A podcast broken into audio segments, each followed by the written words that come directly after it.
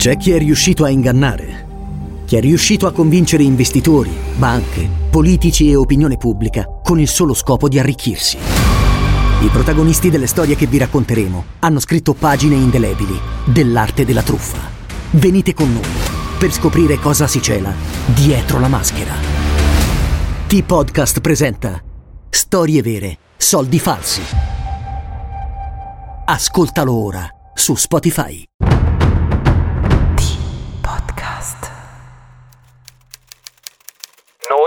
Siamo nati con l'istinto omicida. Non è una cosa che si può accendere o spegnere come una radio. Carl Weathers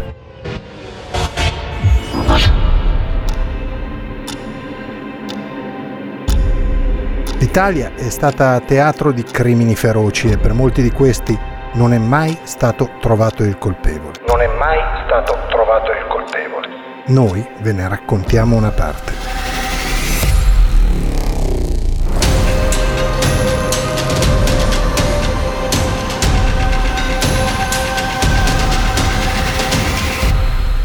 State ascoltando Spaghetti Thriller, i delitti irrisolti del bel paese.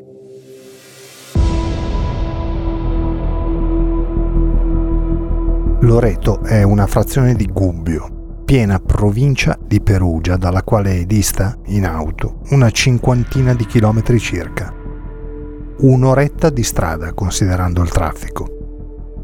Di Gubbio, o dell'insediamento che diede origine a Gubbio, si hanno notizie fin dal Paleolitico, passando dall'età del bronzo e dall'epoca romana, per giungere infine ai giorni nostri è una delle zone più belle di una regione che già di per sé offre spettacoli naturali fiabeschi, l'Umbria. Perché in Umbria, dove ti giri ti giri, c'è la possibilità di restare sempre a bocca aperta, ammirando panorami da urlo e nutrendoti andando oltre una cucina che accontenta tutti i palati di cultura, dalla mattina alla sera. Gubbio è tappa obbligata in un turismo del sapere, un turismo intelligente, un turismo in grado di coniare la semplice vacanza con la brama della conoscenza. A Gubbio ci vai per vedere il Duomo, San Francesco, San Domenico e ancora il teatro romano o l'antiquarium per non parlare dei vari musei, insomma, senza stare a girarci troppo intorno un vero Eden per gli amanti dell'arte e dell'architettura. Un mondo a parte, un viaggio lungo secoli e secoli di storia e tradizione. Questo è Gubbio. Così come tanti altri paesi e città della regione Umbria, sistemata lì, nel bel mezzo dello stivale con i suoi colori, le sue tante tonalità di verde a formare un tappeto che si perde nell'orizzonte e che, quando sale il vento, assomiglia tanto alle onde del mare.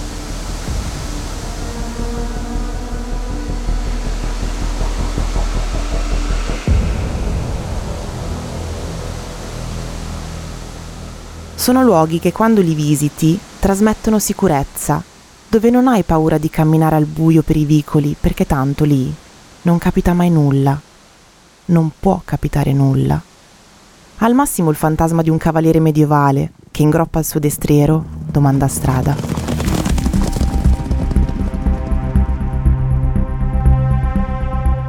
E invece no. Invece non è così. Per il fatto che l'uomo nero l'uomo cattivo esiste anche qui. C'è. Si trova. E non solo durante la notte nera e profonda, lungo vicoli bui e stretti. Si trova anche durante il giorno, in pieno giorno, in aperta campagna. E non ha un volto, né un nome, né sesso. È semplicemente una persona malvagia che compie atti malvagi anche senza un motivo.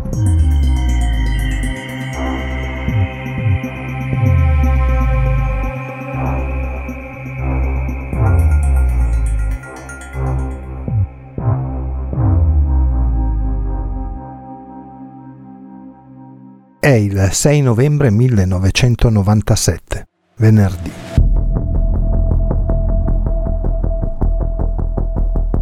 L'aria è tiepida a Gubbio e nei suoi dintorni. Il clima sembra quello di una primavera quasi avanzata. E c'è una donna, una giovane donna. Sta per mettere in moto l'auto che la porterà al lavoro.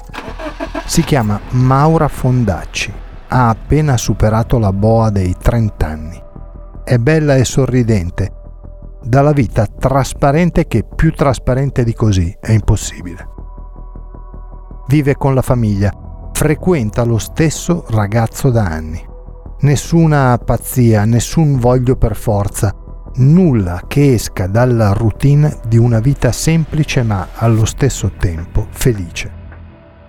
Testa sulle spalle, grande lavoratrice, tanta voglia di formare una famiglia propria, somigliante a quella in cui è cresciuta e che le ha trasmesso i veri valori dell'esistenza.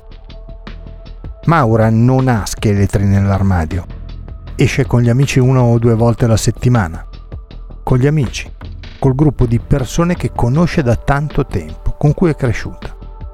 Maura è una giovane donna che non ha bisogno di chissà cosa per essere felice, anche perché felice lo è già. Ribadiamolo che fa sempre bene. Ma torniamo a quel pomeriggio di venerdì 6 novembre 1997. La Opel Corsa grigia della ragazza viaggia avvolta in un tepore non usuale per quel periodo dell'anno. Viaggia su di una strada sterrata che collega la sua abitazione a Casa Morcia, dove i fondacci hanno una rivendita di pasta fresca gestita da Maura e dal fratello Maurizio, l'attività di famiglia, in mezzo alle campagne ugubine la stessa strada che Maura percorre abitualmente e che conosce a memoria. Quando esce di casa saluta come sempre. Nessun segno di preoccupazione sul viso, nulla nella voce, nulla nell'atteggiamento, nulla. È Maura. La Maura del giorno prima e di quello prima ancora. Maurizio la rassicura promettendole che la seguirà da lì a qualche minuto. Allora immaginiamola. Immaginiamola col viso rilassato, l'espressione di chi sta bene ed è in pace con se stessa, magari persa nei suoi pensieri, mentre guida osservando i colori ancora vivi dei campi che incorniciano il suo passaggio. Trascorrono un paio di minuti dalla partenza, diciamo circa un paio di chilometri dalla decina che separano Loreto da Casa Morcia quando succede qualcosa.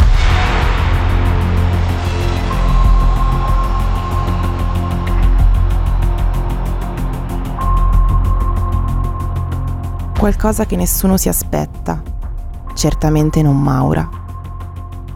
Incontra l'uomo nero, ma non quello delle storie fanciullesche che se non vai a letto presto viene e ti porta con lui.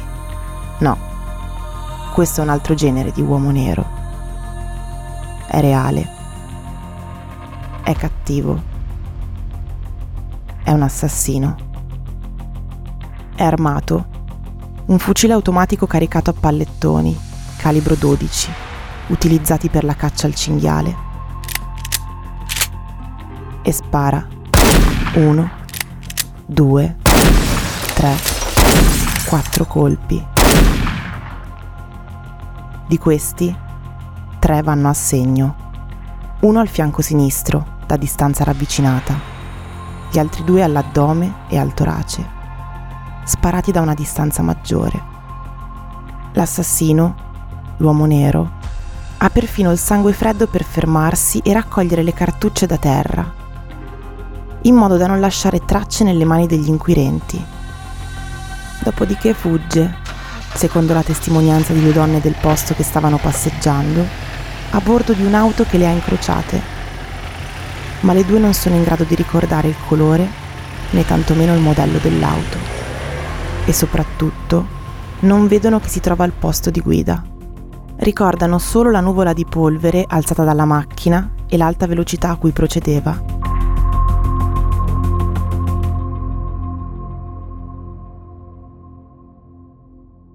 Mancano pochi minuti alle 16.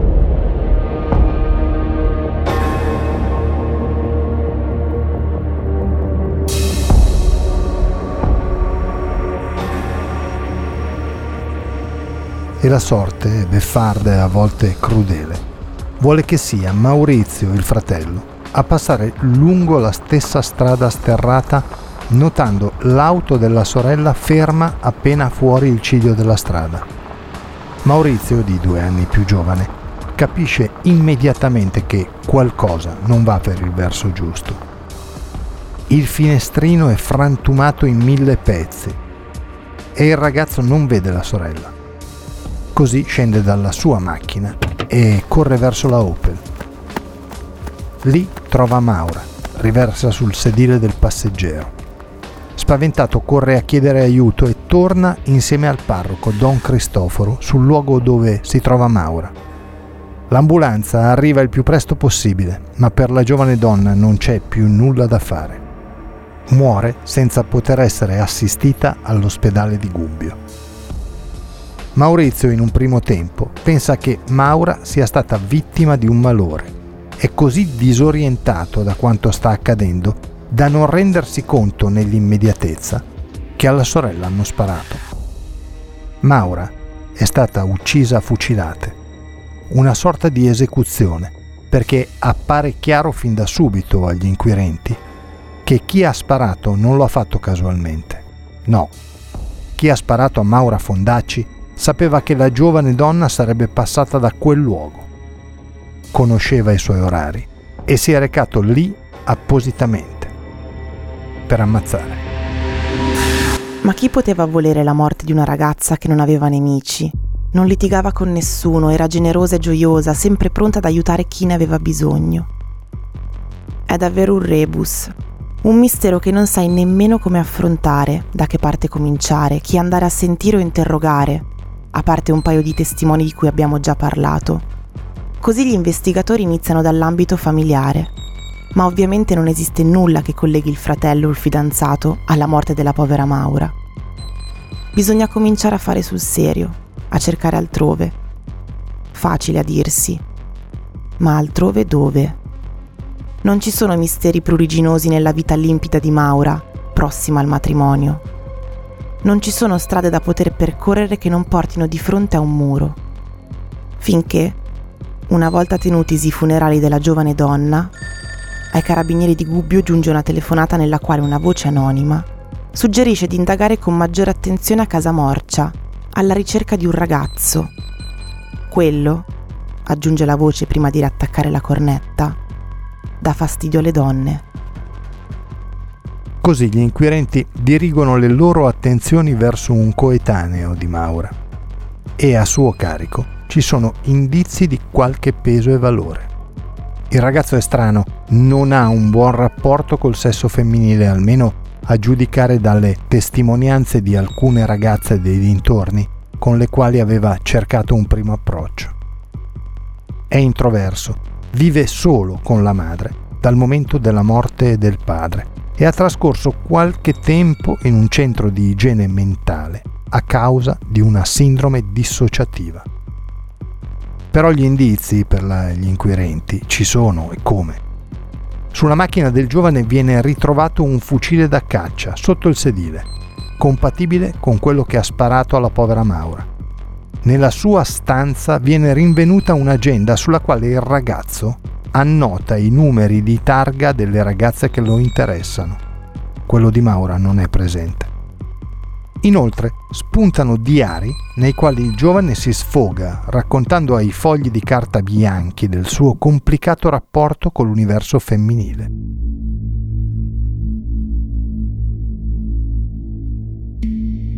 Tanto basta ad arrestarlo il 2 dicembre, meno di un mese dopo il delitto. Sono quasi una ventina gli indizi raccolti contro il ragazzo, ma di prove tangibili nemmeno una. Occorre sottolinearlo. Al giudice però bastano gli indizi, tanto che condanna il presunto assassino all'ergastolo. Ma la difesa non ci sta e il legale dell'imputato dichiara, parole sue, una condanna senza prove per un delitto senza movente. Il processo d'appello si svolge nel 2000 e accolta da grande clamore mediatico arriva la sentenza. Assoluzione. Non è stato lui a uccidere Maura o perlomeno le prove raccolte non sono sufficienti a privarlo della libertà, nonostante un alibi tutt'altro che solido. Il verdetto di assoluzione viene confermato anche in Cassazione, sicché l'uomo esce definitivamente dalla vicenda, ottenendo perfino un indennizzo di quasi 160.000 euro per ingiusta detenzione. Del resto le strade dei due ragazzi non si erano mai incrociate e il presunto colpevole, ormai del tutto innocente, ha sempre asserito di non aver mai conosciuto Maura, né tantomeno averla frequentata. Con l'unico indagato fuori dalla vicenda, le indagini si ritrovano improvvisamente arenate, ferme come una vecchia locomotiva in un binario morto.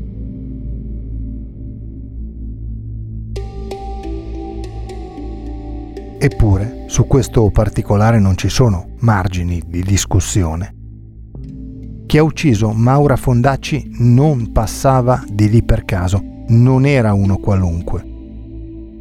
Di certo conosceva la donna, conosceva i suoi percorsi abituali, i suoi orari, le sue abitudini. La conosceva dunque e nemmeno di sfuggita. Intanto però Maura, bella e gioiosa, 31 anni, prossima al matrimonio, una vita chiara e senza la minima ombra non c'è più. E chi ha sparato quei quattro colpi per uccidere è ancora libero, invece di passare il resto della sua vita in prigione per pagare ed espiare una colpa enorme, con l'aggravante di averla studiata a tavolino, senza mai essersene pentito o pentita.